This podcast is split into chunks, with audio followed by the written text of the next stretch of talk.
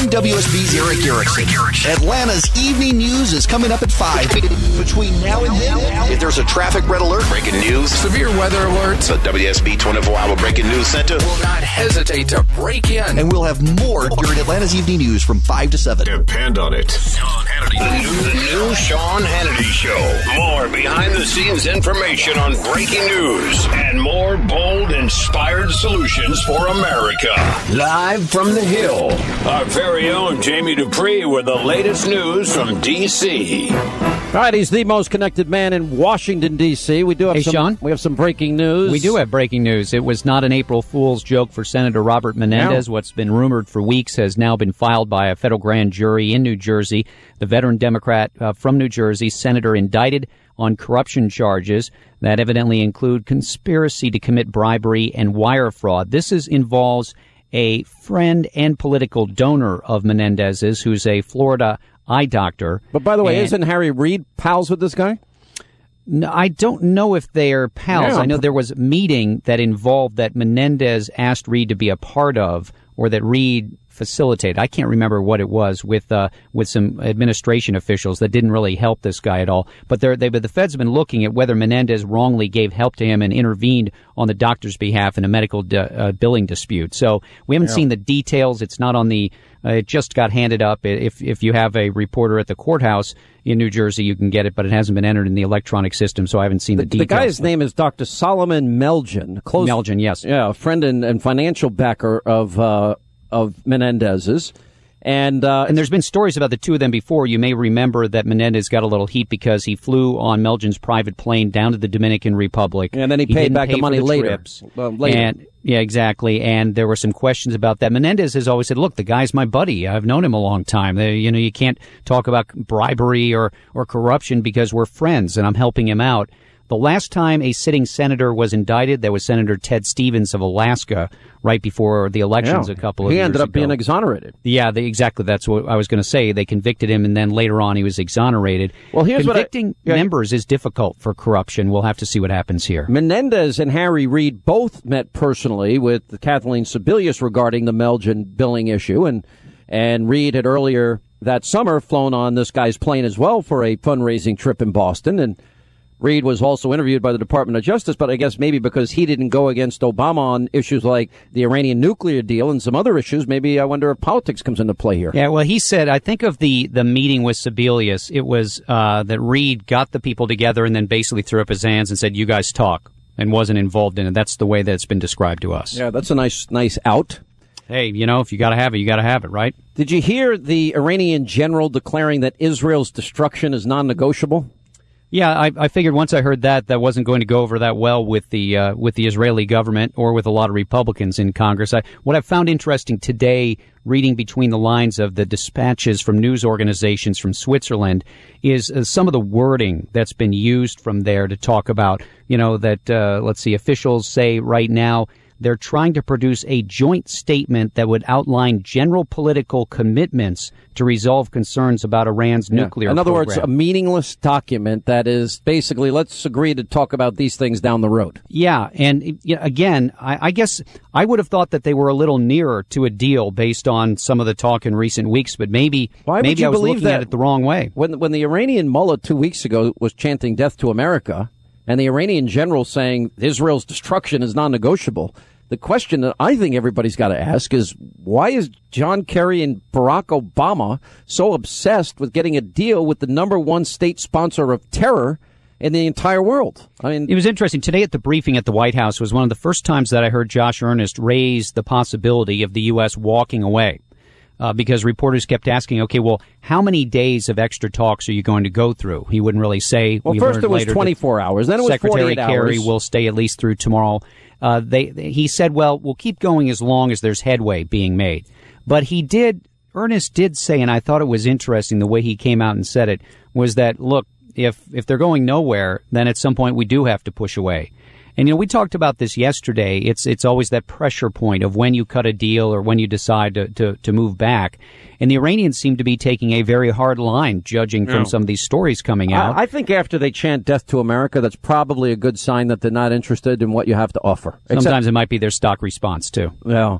Um, Well, as I understand it, other countries have walked away. The, the French, the Russians, and the Chinese. Yeah, some are uh, uh, sending home their top negotiators, which raises a question of do you have everybody on board to continue with talks? I guess we'll have to again see tomorrow what it is. But you know, uh, again, it just it just doesn't look good the way that the some of the the headlines coming out of Switzerland today from the AP and other major news organizations just tells me that they're struggling even just to get to this sort of general political agreement, not even worrying about filling in all the details till later. Here's how you make a deal with the Iranians. This is what Hannity would do if he was president. Which all we right, both President know. Hannity, what would you do? Uh, very simple. First, you have to uh, denounce your prior statements about death to America. First, you have to say that Israel has a right to exist.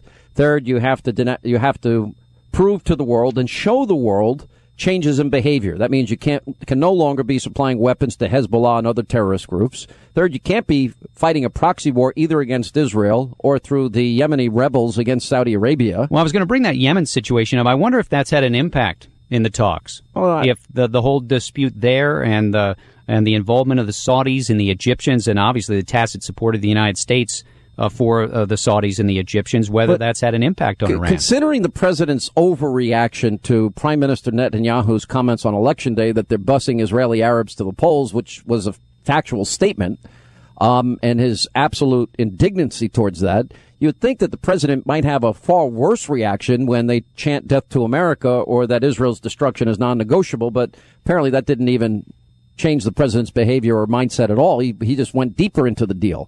Well, again, what's interesting right now is if uh, a week ago you and I both would have agreed that yeah they're going to get a deal, and then uh, that'll change the calculus a little with how you know the Republicans have to deal with it. But what if what if they can't even get a general political statement, or what if we read this general political statement and that would whenever mean they get that- it done, and we all, all look at it and say, well, there's nothing to it. It's a nothing burger. I, I do think it strengthens the hand of the Republicans in a sense to come back and move on sanctions legislation. I mean, I, I agree, but look at what we've given up in just the last few days. If you read these reports accurately, that we've given up on the spinning of six thousand centrifuges and heavy water and and ballistic missiles. That, that we've given into demands that Iran be forced to disclose the full range of their activities, nuclear activities, at the outset of the deal. We're going to allow them to run the nuclear centrifuges at this fortified underground facility that's immune from air attacks. So you have advanced centrifuges, nuclear facilities underground, the ability to continue sensitive research, verification, sanctions, ballistic missiles, and they get to ramp up their program and put Obama's seal on their first bomb in 10 years. So, I mean, really? What, Well, what- I, what- you must be reading something different. I haven't read that those things have been hammered out. It would seem if those things have been hammered out, we would No. be talking about an, a general political agreement already. Uh, it appears that we've given in on all of those issues, at least in, on some level. And uh, and still, the Iranians, you keep reading that they keep coming back and adding more things to the table.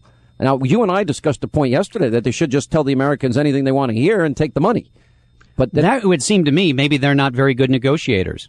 No, the people that aren't good negotiators are carrying Obama because they shouldn't even be sitting at the table from somebody that's saying they want death to America. Well, uh, uh, Good you point, can also Mr. say Hannity. maybe the Iranians aren't good negotiators either if they can't see that they you know might be able just to agree to something, uh, have a good PR kind of thing, and then move on from there. I don't think the Iranians care one lick about it. I think they like pulling Obama and, and Kerry around. Uh, Well, we'll see what happens in the next day or two if we're still talking about this tomorrow and they still haven't gotten there. Again, uh, you can't sort of, you probably can't let these things just sort of drag on forever because all the parties won't stay there for that kind of negotiation. Yeah, I see Lois Lerner is not going to be charged by the Obama Justice Department. I'm shocked at that. Yeah, I don't think anybody is really amazed by that. Uh, obviously, the, the question has been raised before about whether you make a general statement at a hearing, if that waives your Fifth Amendment uh, rights or anything like that. And uh, that, from, from my reading of it, there have been situations before where people have not been charged on that. Certainly, uh, Republicans, uh, boy, we haven't had much new on the Lois Lerner or the IRS investigation front in the last few months. I don't know if that means it's sort of melting away or if they're going through a lot of stuff and waiting to bring out more things later this year. Yeah. Uh, so what else we got? We got a House panel now subpoenaing these two Secret Service agents uh, with knowledge about the, the incident that happened in early March outside the White House when I guess at like a mile an hour the, the car hit the area that was being investigated or something. Yeah, this is interesting because there are times, Sean, when as a reporter you get stuff in and you look at it and you think, you know, both of these statements cannot be right. And that's what happened last night. We got a statement from the House Oversight Committee Chairman Jason Chaffetz of Utah, which said basically the Secret Service is not helping. The Department of Homeland Security, the overarching department that it's located in, is not helping. They're not producing witnesses that lawmakers want to talk to. This, uh, what they wanted to do was interview two agents who had knowledge not only about the March 4th incident, but also, also about other issues inside the Secret Service, have them not testify in public before TV cameras, but come in behind closed doors on the record transcribed interview. The, the Republicans said that the Homeland Security Department refused to do that, that they backed away from that agreement. Then, so I'm typing up that story. A few minutes later, another statement comes in from the Department of Homeland Security. They say they offered to give the testimony behind closed doors on the record in a transcribed setting for Republicans, and that Republicans rejected that because they wanted them to be before TV cameras. Somebody isn't right there. I would say that looking at it from the long view, the Secret Service and the Homeland Security Department have certainly dragged their feet on providing information to the Congress about this March 4th incident, so that may weigh more heavily on the scales. But it's obvious the bottom line, there is a lot of friction still between the Congress and the Secret Service on this, and I would bet a lot of lawmakers, and some in both parties, frankly, feel like they're still not getting the straight uh, story out of the Secret Service about this and other problems within. Very interesting developments as the Republicans try, the, the, the media is trying to drag the Republicans into this Indiana and Arkansas issue. And Ted Cruz and, and Jeb Bush and pretty much every Republican candidate has said, uh, no, uh, Mike Pence is right. Bill Clinton in 93 was right. Obama as a state senator was right. And uh, we stand by it. So that I think that it ought to be reversed now that Hillary Clinton has weighed in. I, I actually tweeted her. Did you, do you know that she has a Twitter account?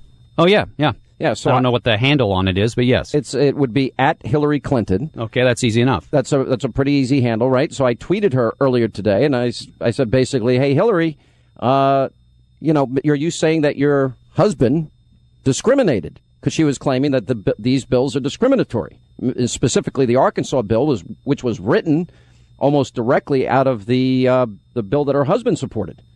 And then she hasn't responded to me yet, though. She wrote, like the Indiana law, Arkansas bill goes beyond protecting religion, would permit unfair discrimination against LGBT Americans. I urge the governor to veto, which, by the way, he did. And uh, so I then wrote Hillary Clinton and I said, Hey, Hillary, your foundation took millions from countries like Saudi Arabia. Why take money from countries that treat women and gays horribly? Don't you think that's a good question? Maybe you should ask her if she wants to be on the show with you. Come on. I am sick and tired of people who say that if you debate and you disagree with this administration, somehow you're not patriotic. And we should stand up and say, we are Americans and we have a right to debate and disagree with any administration. He sounds rather worked up there, don't you think? Remember one thing the Arkansas and the Indiana statutes, or the, the proposed law, um, neither of them are identical to the federal law. They're almost They're, identical. With, well, yeah, but Indiana, almost identical. The, but again, the, the we Indiana talked about law, this yesterday. Right. It provides this individual versus individual entity thing where the government is not a part of it. And from the legal people I've read, they say that's the biggest difference in how it, it differentiates it from the federal statute. I think that was the Indiana bill more than it was the Arkansas bill. Isn't that true? I thought that it also had a little extra part in it but I, a, I, can I'll happily be corrected on that. There was a poll that came out by the AP just a couple of weeks ago where 57% agreed with the idea that wedding related businesses with religious objections should be allowed to refuse service to same sex couples. So that's a pretty because that seems to be the one analogy everybody's fixated on. Now there are other analogies that I think you can bring up as well. And uh, but that's the one that I think, you know, what about a what about a T-shirt company and somebody wants you to print up T-shirts that say you're pro-choice and you're pro-life? Or a bookstore owner should he be forced to take on pornography? Which is against look, his religious beliefs. I haven't seen Republicans uh, all their knees buckling. Obviously, some uh, have moved back, but we'll have to see how it plays out and whether or not yeah. it catches fire nationally even more. What if a T-shirt company was asked to print shirts that said Allahu Akbar and he didn't want to do it? Uh, I don't know because his religion. Maybe you want to bring that as a uh, try it out as a test case. That would be a good case, right?